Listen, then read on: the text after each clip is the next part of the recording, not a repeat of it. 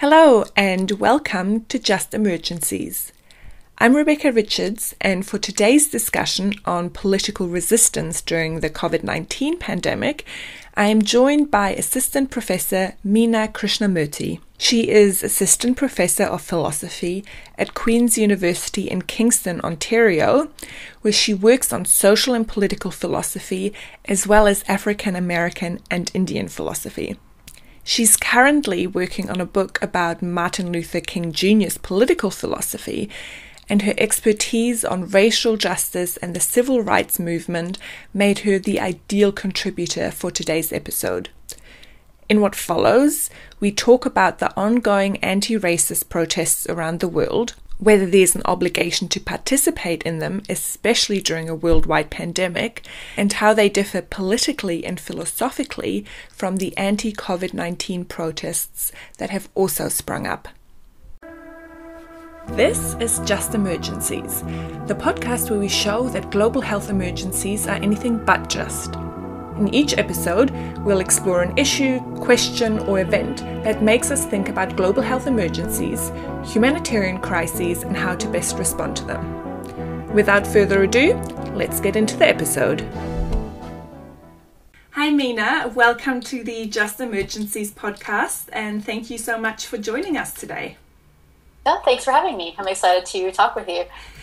Over the past few months, we've been seeing a lot of political protests all around the world. Can you give us a little bit of background on those protests and what your thoughts are on why people are protesting during the COVID-19 pandemic? Right. So I think we've been seeing a lot of protests of different natures. I think one of the global movements we're seeing are the protests to remove racist statues, to take them down or alter them in some way that kind of encounters the fact that these statues are of people that were racist in very different ways. But then we're also seeing, obviously, a lot of movements, both in the United States and then solidarity movements against police brutality and against the incarceral system.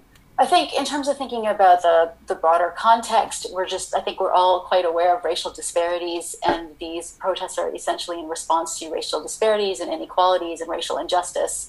And what's been really interesting, I think, is sort of thinking about the way they sort of started in the United States as against police brutality and removing Confederate statues. But then in a way, the global context is taking these as a starting point and then using them to counter racism with their own local context. So, for example, I live in Kingston, Ontario in Canada, and in a sort of prominent place in City Park here, we have a statue of John A. Macdonald, who was our first prime minister, but also quite responsible for the residential school system and part of the cultural genocide of Indigenous people of Canada. You know, there was a protest here that sort of linked the movement that was happening in Kingston to the broader global context, but specifically the one in the United States that was arguing for racial justice and an end to police brutality, but also thinking about the links to white settler colonialism, of course, in the Canadian case. So I think in a way there's like the beginning is sort of happening in the US, but then it's being spread across the globe and localized in really interesting ways. And obviously protesting during the current times is potentially a bit different from when we're not in a pandemic. And there's a lot of questions being asked around, is it socially responsible to engage in political protests when COVID-19 is still spreading through the population? Right. So I think there are a few things to note is that right now, in terms of looking at the data that we do have, there doesn't seem to be any community-wide spread that's resulted from participating in protests. So in general, the worry that this is somehow going to lead to community spread within a place where there's a protest doesn't seem to be borne out by the data, at least not yet. The other thing I think that's really important to bring out is that any kind of sort of protest, part and parcel, if we think about kind of the civil rights movement and what's part of nonviolent resistance, is to kind of be willing to take on a certain kind of risk. And the reason to take on that risk is to express the level of significance and importance. Like, this is such a bad situation. It's so important that I'm willing to put myself and those I care about at risk. It isn't just like COVID is the only risk. If we think about in general about the kind of violent backlash there can be to protest in any moment, there is always a risk that protesters are taking on.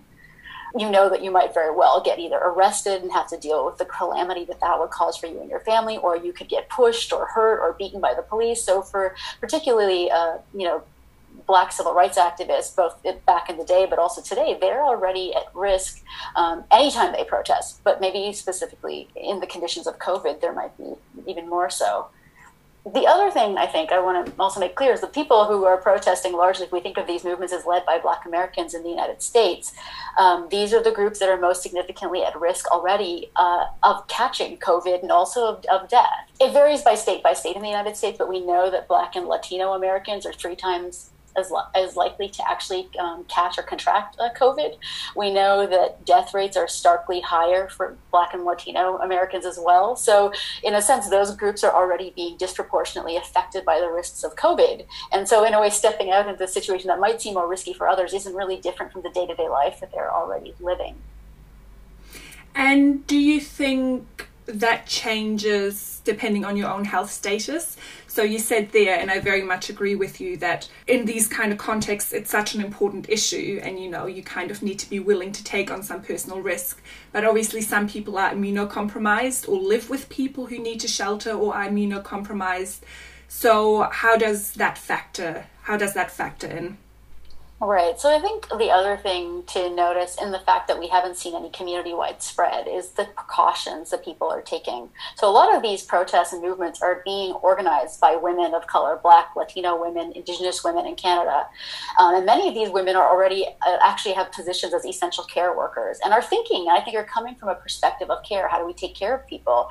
Very aware of the risk that might be imposed and taking steps. So when I think about the protests that I've been to here in Kingston, but I also know in the United States, people have been making masks and handing them out for free, giving people hand sanitizer. At the protests I've been, there's been respect of physical distancing, keeping a certain, physical distance away from other people. There has been water distributed to people because it's been very hot to make sure nobody gets dehydrated. So I think because of the kind of organizing that's being done, there's already this attempt to mitigate risk for people who are already so obviously at risk. And again, there are immunocompromised people, but if we just look at the demographic data, the people who are people of color are being disproportionately affected by COVID. Those people are already among the most at risk. But in terms of the immunocompromised, every family, I think, and every group of, or individuals thinking about the risk that they have to take on and whether this moment is right for them. And in a way, that's an individual decision. But I also think that many of us are talking with people in our families, because even if I'm not immunocompromised, but my mother or my partner is, I could be inadvertently putting them at risk. But I think the thing to say is a lot of us are making these decisions in a community. We're having conversations, asking whether there's consent. Are you okay, Mom, if I go to these protests? And maybe that's inadvertently going to put you at risk. So I think part of what's interesting to me is thinking about the kind of collective decision-making that's happening in this moment, especially for me, it seems like women of color who are having these conversations and thinking about how to mitigate risk for people who might be immunocompromised.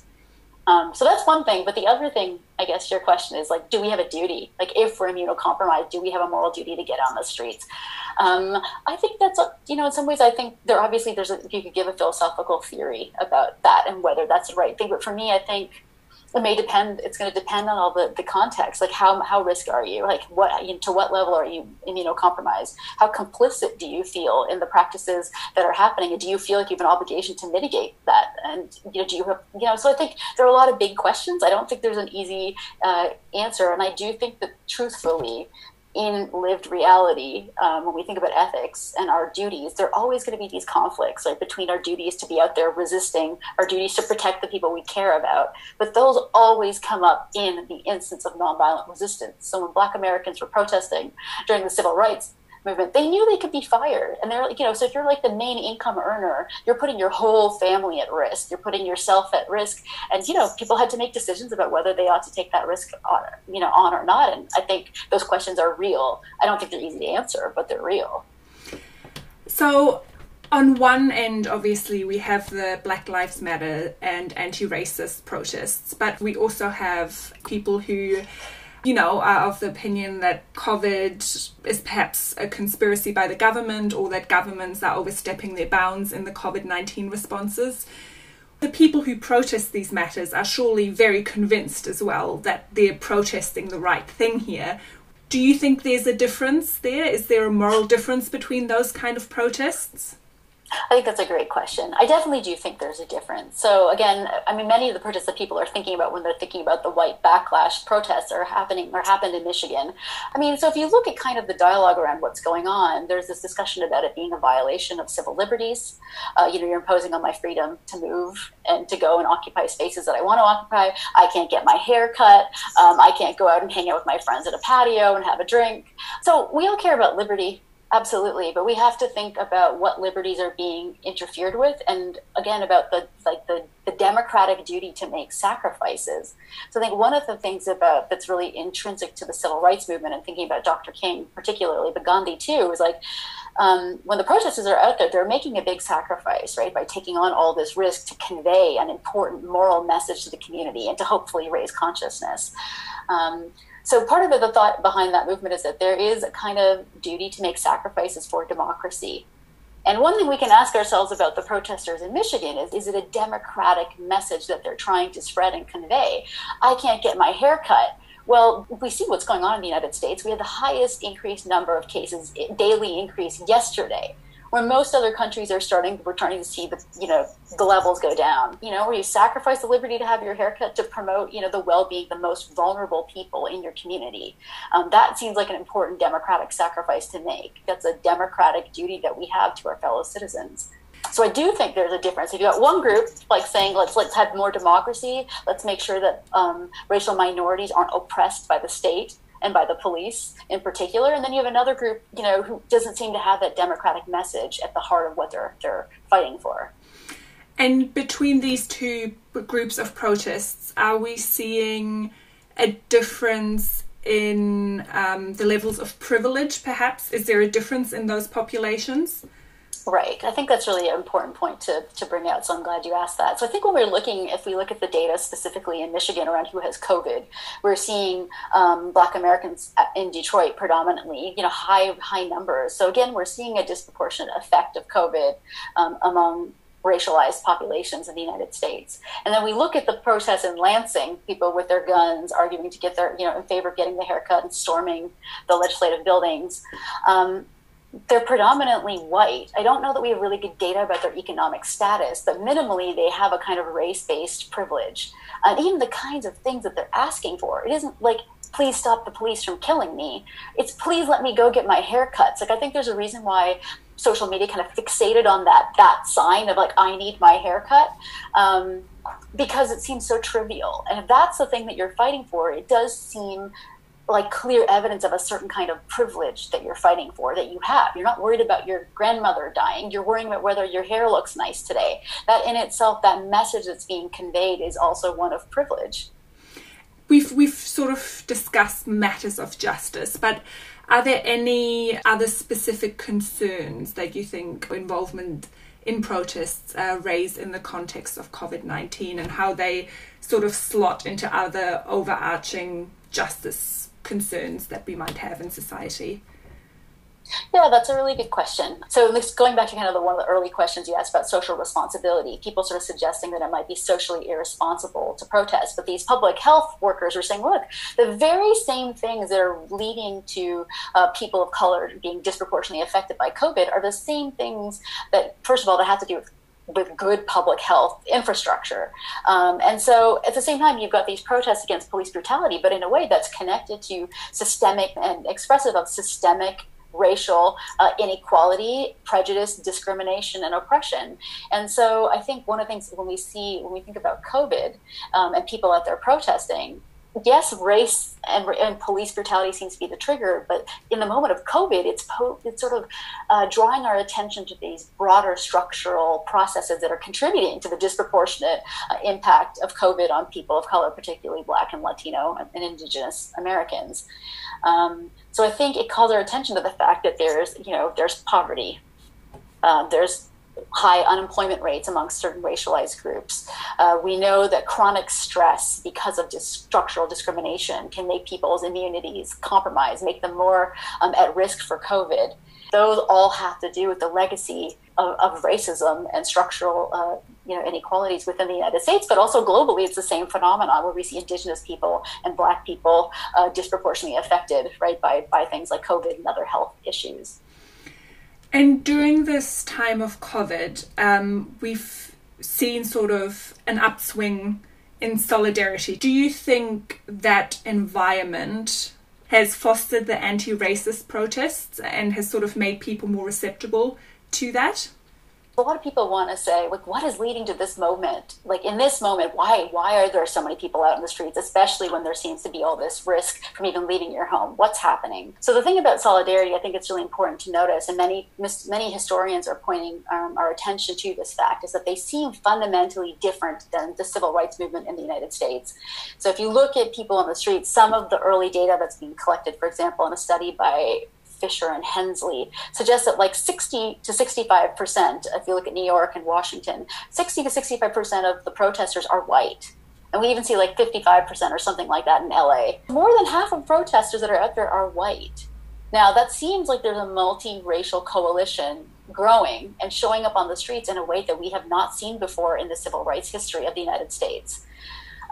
So that seems really significant to me. Something is different. And I think the question is, like, what's happening? What explains these actions of solidarity? I think a lot of things.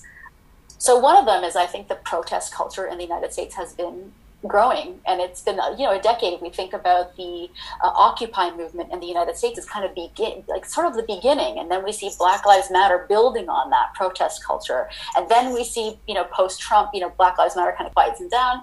And then we see the Women's March and the women's movement. And now we see BLM rise again, right? And so what we have is this long period of protest culture building. And my own view is that actually, like, engaging in protest and becoming a kind of nonviolent resistor is something that has to be habituated and cultured. So you see more and more people are getting practiced. It becomes a habit to show up on the streets, to give up your time, to take on certain risks, to be out there fighting for justice. But the other thing is, and I think this is a talk where we have to start thinking about capitalism and labor. So many of us spend so much of our time working. When is there time to get out on the streets, even if you wanted to?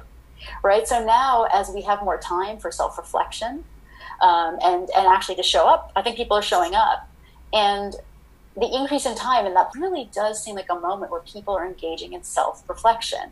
And I think with the movements of BLM in particular, Black Lives Matter has given us the frame for thinking about what's happening through the lens of racial discrimination. So we're looking at COVID. We know that it's disproportionately affecting people of color, but we also have gone through this moment with BLM where we're looking through this as a kind of structural racism. But that is also not only putting, people of color at risk, but also white folks. So in a way, now their self-interest is also becoming wrapped up in it. So it's part self-interest, self-reflection, I hope consciousness raising. But I also think it's important, as you already mentioned, the point about the white backlash, to also recognize there may be limitations. We always want a progress narrative to say that it's getting better and people are coming. But one thing is, these movements take decades and decades and decades. And maybe now, while COVID's affected us and we have more time, there are lots of people showing up. But will they show up tomorrow? When they see, microaggressions happening at the water cooler, will they call them out? Will they fight for raises for, people of color who aren't making as much as they should be? In some ways, it's easy to show up on the street sometimes as an ally. The harder work is, like, at all these small levels, then also pushing for structural change all the while. And that's a really long, fight that takes a lot of heart and commitment and personal sacrifice. So on one hand, I'm feeling really optimistic about this multiracial coalition that's forming, but I'm in a kind of agnostic mode about let's see where this all goes and how long lasting and deep it is. But I do basically feel a deep sense of optimism in this moment. Well, let's end on that positive note. Optimism is always a good way to round out a podcast, fingers crossed. So thank you very, very much for joining us today. That was very thought-provoking and hopefully inspiring to people to get involved as well. Thank you very much. It was great talking with you. So that's it for today. We hope you enjoyed the episode. Episode transcripts are available below the episode description. We also have show notes on our website, where we not only list all the references mentioned in this episode, but also give you some further resources if you're interested in learning more about today's topic. If you have any questions, comments, or ideas for topics you'd like to hear about in future episodes, please email us at ghe@ed.ac.uk. We're also on Twitter as @gangulymitra and @Reb_Richards. Be sure to check out and explore our website, Justice and Global Health Emergencies and Humanitarian Crises, For more great content, just go to www.ghe.law.ed.ac.uk/. Thanks for listening, and see you again for the next episode. This podcast is edited and produced by Rebecca Richards and made with funding from the Wellcome Trust.